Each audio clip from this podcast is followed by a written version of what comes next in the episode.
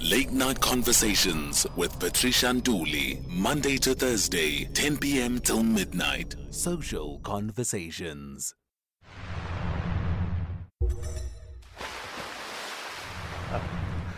Ladies and gentlemen, good morning and welcome. I'm delighted to have you here discussing this topic poverty proof how to train your brain for wealth. And this is one that's very close to my heart. I speak on a number of different topics, some to do with innovation, some to do with corporate ideas, but this is one I feel very strongly about. Because when I grew up, my family and I went through not desperate poverty, but what you might call intermittent poverty. And intermittent poverty is this idea that you're generally doing okay, you're staying in a, in a middle class neighborhood, but from time to time the bottom falls out and things get a little scary. And it's little things that give you away when you're going to a school in a moderately wealthy area, but you are the odd one out. For example, when you start, the end of your blazer is, uh, is down here somewhere, and that's day one at school. And a couple of years later, your blazer is up here because it's the same blazer and you've had to make it last. And there are other little things as well. The, um, the kids in my neighborhood, their parents would come and pick them up in these high end Mercedes Benzes and BMWs, and they would waft up onto the pavement and open the door, and expensive air would escape out into the world.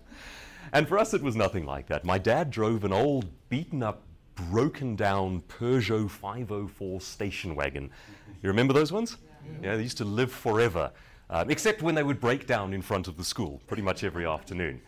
And some of it was comical, but some was a bit more serious. I can recall when I was about 12 years old, we went through a, a really bad patch. And I had a younger sister, Lart Lamaki. She was born when I was 12.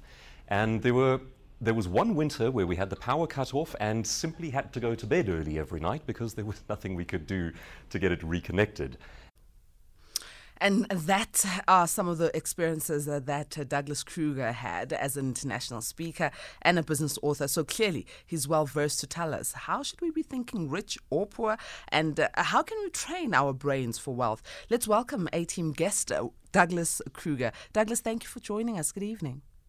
Patricia, it's a great pleasure to be with you, and I'm, I'm glad to hear that you got in safely to the studio through uh, through whatever ordeal that it was that you faced. I, have done a little late night broadcasting myself, and uh, I know it can be scary getting to the studios at night, but uh, glad to hear your voice and that you're okay. My goodness, it's not just scary; sometimes it's overwhelming with what we have to face. Because yeah, no, I don't want to get into it right now. I've just sure managed thing. to calm down with the music. So Douglas, Great. we're listening to your clip, and your your your uh, you know inspirational speaking and uh, uh, clearly, your business um, ethos and how you talk to business people comes from your personal experiences, and hence you are the best person to give us an understanding on how to train our brains. Because most of us, especially now, with fuel prices having gone up, with electricity prices having gone mm. up, basic services from the municipality have gone up. So literally, every everything has gone up, including the food.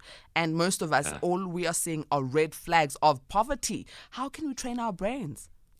Yeah, absolutely, and it is worrying if you uh, you look around South Africa, and uh, people are rightfully concerned about it. Uh, and and as you suggest, it started off as a very personal journey for me. Um, what I then did was I I didn't want to live according to uh, cliches or motivational slogans. I, I really wanted the the economic version of what actually helps people out of poverty. What how do people get locked in these generational cycles of poverty in the first place? And what can they act upon personally in order to escape this? Now of course it's a, it's a very complex picture. It factors in things that our governments do that our societies do but a great deal of it is under our control. And i think perhaps one of the the more important things for south africans to hear this year as we worry about rising levels of poverty is this thought can come as something of an anchor in a storm something of a ballast and it helps against the gloom. The, the principle is to remember um, that poverty is not a living or sentient thing. It doesn't have a plan and it doesn't go around doing things to people. Uh, in fact, it's actually a little odd when we talk about rising levels of poverty as though it were some sort of an active and malevolent thing. Instead, the, the principle to remember, and it really is quite important in terms of how you go about changing your own life, is that poverty is merely a default setting. It's a starting point. All nations, all societies, all peoples at some point in the past started at zero. when it comes to solving the problems of wealth and prosperity, zero is therefore not important. It's not a, a, thing to study. Rather, what we should keep our eyes on, what we should learn, what we should study, is the how of building, of growing, of creating prosperity. Um, and I think, in a, in a strange way, that is comforting during difficult times. This idea that poverty is not a sentient thing, it's simply a default setting. Don't fixate on, on the zero point, on the default setting. Instead, keep your eyes on the simple principles of financial growth and on what you can control. I think that's a that's a good starting point for us this evening. Sure, but how you know, when things are so difficult, how do you keep your mm. eyes on mm. the point? You know, the, the point that says, I want control. I do have yeah. control. I want to um, see things in a better light. How do you do so when you've perhaps lost your job um, and, and, and society and everything else around you is just weighing so heavily? Yes, and it feels so personal at the time. And of course, our, our sense of anything disastrous is that that this has never happened to anyone else. It is monumentally important, and um, and obviously we get this sort of disproportionate sense of, of disconnect from the rest of the world, as though such problems had never been solved in the past, and that that is very human. I think something that helps to give a great deal of perspective is to study groups of people who have gone from abject poverty to to uh, either to prosperity or even in fact to to extreme wealth. Um, and that's one of the things that I've tried to sort of study and follow and document in the, the various books that I've written on this topic. And just one, one example, and this is quite a profound one, is at the turn of the last century, a, um, a group of Jewish immigrants came to the United States of America. And at the time, they constituted the poorest of the poor of the immigrant groups coming into the United States.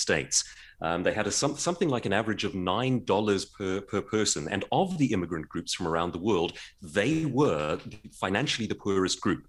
And within a few short decades, they went to being not just prosperous, but the single wealthiest demographic in the wealthiest nation in the world. And I think what's important about that story is that it did not rely on government intervention. In fact, it had nothing to do with the government around them. What these people did was they took a set of values, and it is the values and the behaviors that change everything. We sit in a situation in, um, in South and indeed in, in Southern Africa where we are massively affected by political decisions and, and sort of societal uh, forces that are beyond our control. But there is something liberating to understanding the idea that our wealth is not dependent on a government. Um, and in fact, in the, um, the newest book with Penguin, uh, simply titled How to Grow Rich, I actually have a couple of chapters where I go on a, an extravagant rant about how governments are quite possibly the very worst thing that can happen to the growth of personal wealth. So, step number one there is to divorce in your thinking the idea of your family's prosperity from notions of the government doing something about it. Governments don't solve poverty. In fact, in many appreciable ways, they, they tend to make it worse.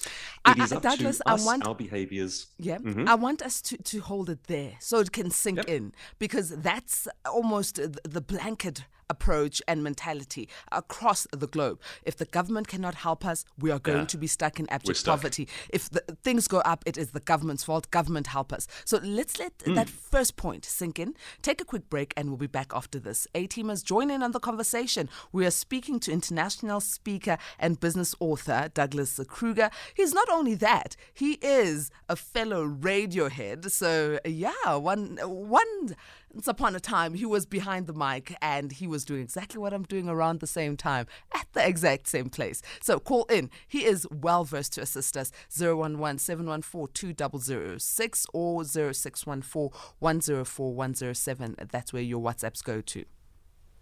Late Night Conversations, Monday to Thursday, 10 p.m. till midnight. Social Conversations. We're speaking uh, to uh, Douglas Kruger, international speaker and business author. Uh, Thinking Rich or Poor How to Train Your Brain for Wealth. This is our Mindful Wednesday feature. Um, A teamers, before the break, so Douglas was uh, telling us about some of the steps that we need to follow. Step number one divorce the thought of the government is going to help me or my family background is uh, this and that way. We are going to go back to Douglas, and I'm intrigued to find out from you how you think you can change your mind, your brain, and stop thinking poverty and start thinking wealth. Uh, Douglas, let, let's continue. Okay, so just to, to point you in the direction of some useful info for that idea of government reliance, uh, there's a stunningly good book called The Tyranny of Experts by a man named William Easterly. Um, and what he's done is he's collated all of the, this, shall we say, the studies globally over the decades on strong central governments with bold social plans to eradicate poverty. And nation by nation, step by step, decade by decade, he shows how in every case a government wanting to do something about poverty ends up actually increasing poverty. Uh, and typically, what they do is they they remove freedoms, they increase regulation, they discourage business, they increase taxation. Now, from the government's perspective, and of course, this is the thing that you and I can't control personally. What you actually want to do is reverse that formula. You want to increase freedom, uh, decrease regulation, encourage business, and decrease taxation. But you know, run that one by your local government and see what sort of reaction you get. So those those ideas are out of our hands. Those are the the sort of the meta level wealth notions that can lead a nation to or away from broad scale prosperity. The question then becomes what is in our hands? And over the course of, gosh, I think now four books on this topic, if you had to uh, pin me down in a corner and say, you, have got to give us the most condensed version of this you possibly can. In fact, if you challenged me to bring it down to two words that would change wealth scenarios, I would give you these two words. The words are values and excess. Now, let me just unpack those very quickly. In terms of values, this is who you are as a human being and who your family is in terms of supporting your, your wealth efforts. There are three top values that globally make the greatest difference to your wealth trajectory. That is to say, whether you start moving upward or start moving downward. Now, this is not the same thing as saying these things will make you a Jeff Bezos or, a, or an Elon Musk. They're simply saying, whatever level you're at, the, the degree to which you act on these values will start to take you up or start to push you down. The first one is mind blowingly simple it is just your work ethic. Work ethic turns out to be the number one value in terms of an upward or downward trajectory in wealth. And it, it is that obvious and it is that simple. We can unpack that in, in great detail, but with the work ethic, you're on the right track. Without it, you're not. Um, the second one is perhaps a little politically incorrect to mention, but um, it, it happens to be true worldwide, which is faithful maintenance of a family which is to say, don't get yourself into a situation where you are effectively wedded to the state to support your family. Faithful maintenance of a family is actually one of the determinants of a demographic of people who are either on an upward or a downward trajectory. And it is measurable globally, which is quite an interesting one.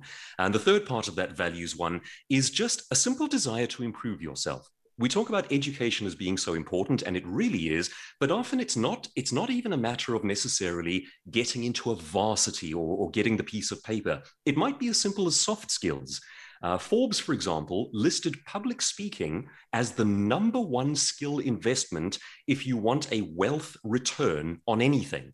So, just to, to, state that differently, if there is one skill above any other that translates directly into money, it is learning the ability to speak and present in public. It's the heart and soul of leadership.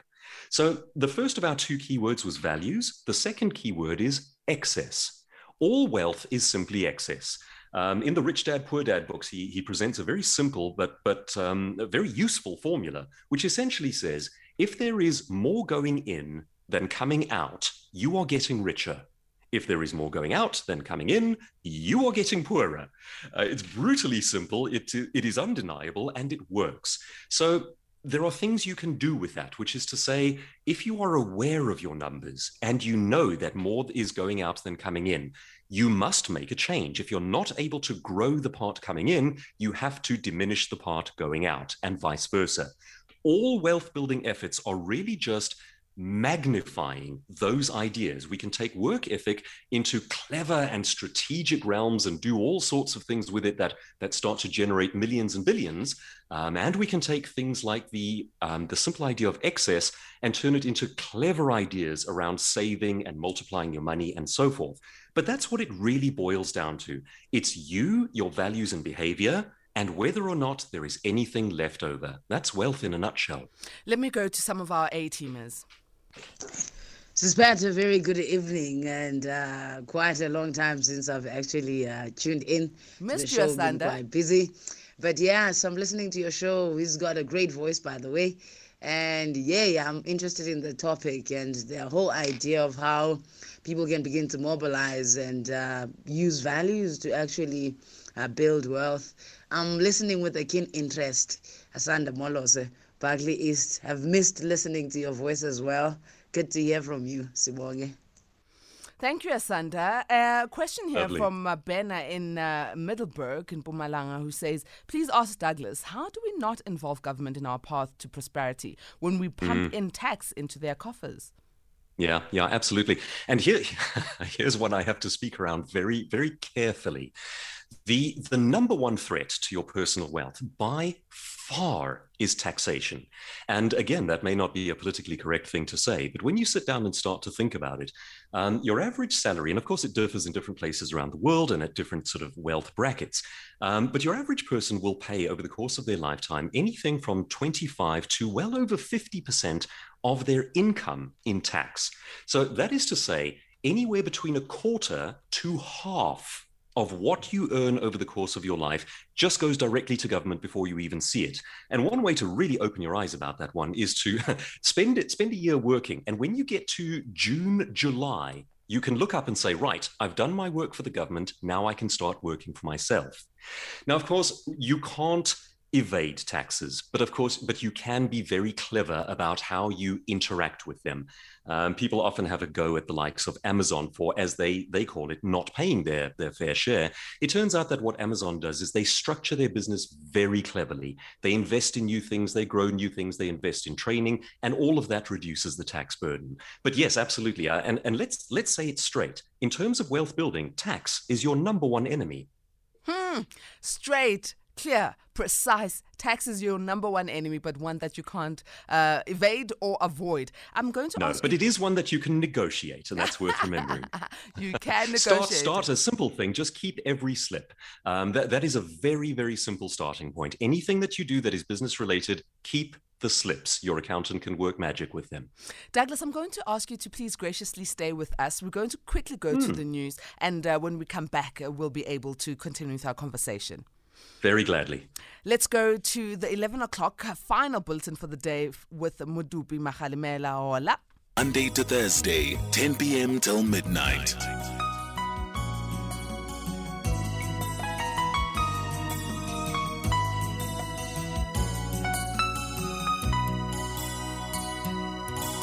Social Conversations. As we continue with our uh, Mindful Wednesday feature, How to Train Your Brain for Wealth, um, we are going to continue speaking to Douglas uh, Kruger, who's an international speaker, uh, business author, and a radio personality. I mean, once you're on the air, you are going to be a radio presenter for the rest of your life because that's one of the things you do absolutely well. It's 104 to 107 nationwide, seven minutes after 11 here on SA. FM Late Night Conversations. You can call in on 011 714 2006. And uh, yes, we will still be having our closet conversations no matter what happens, but we'll do it straight after we conclude this conversation.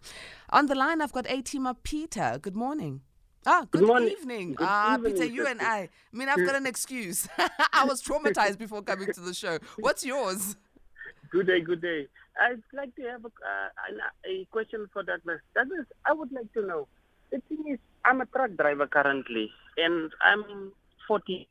So my plan is I want to retire within five years' time. But now I keep on having ideas of businesses that I want to start. But at the same time, I'm the breadwinner at home. I'm the oldest. So I have to do things at home before I can start my own business. And my mind keeps on changing. It feels like I'm not getting by to do the things. I haven't approached a financial advisor as yet because that's actually my plan because I don't know. Uh, the salary that I'm getting is good enough to keep me alive, alive and for me to start something, but I end up spending Oh, we've lost Peter there, but I think we got oh, the gist of us. Uh, Douglas, please yeah. come in. How can we help Peter?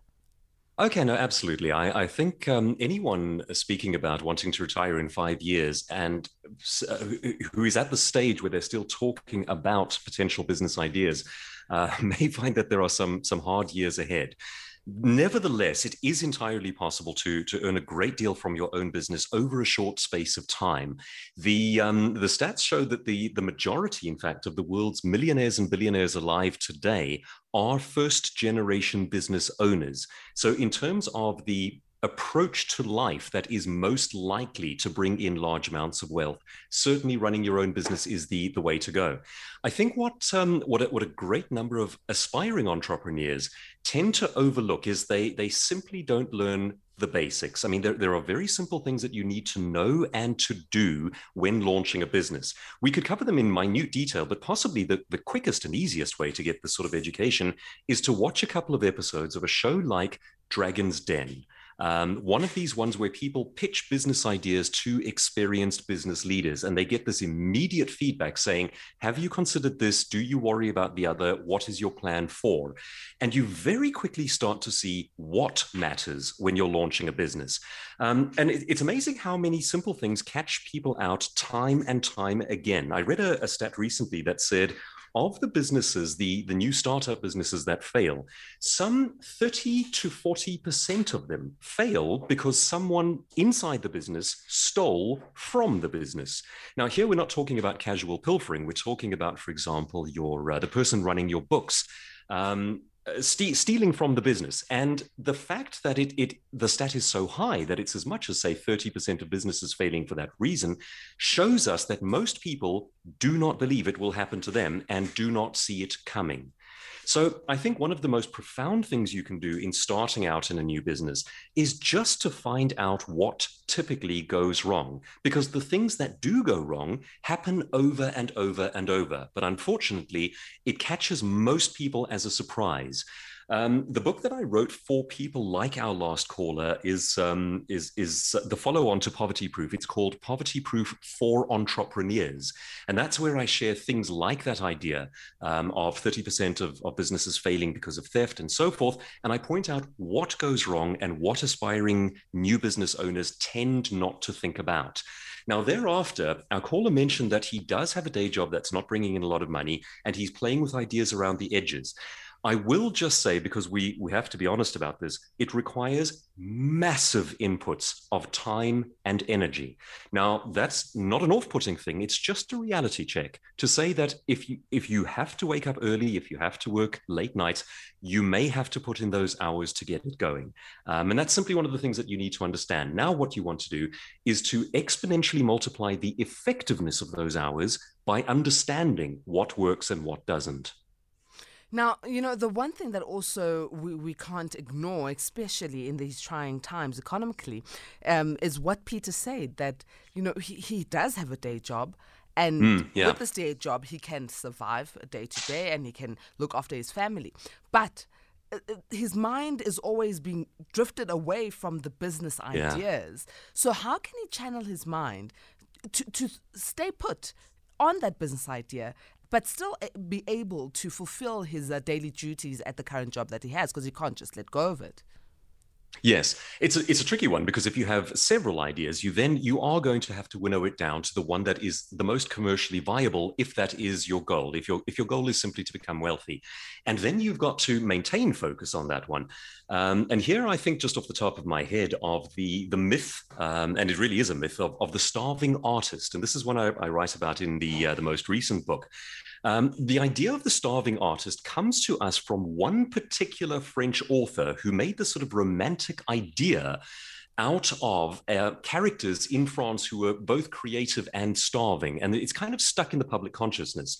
In reality, it is entirely possible to take your passion, your art, your the pursuit that fires you up the most, and make wealth out of it. However, the, the provisos are one, you have to treat it as a business, which means intense amounts of focus. And creative people can be bad with this one. They, they don't necessarily want to deal with the nuts and bolts of constructing a business around it.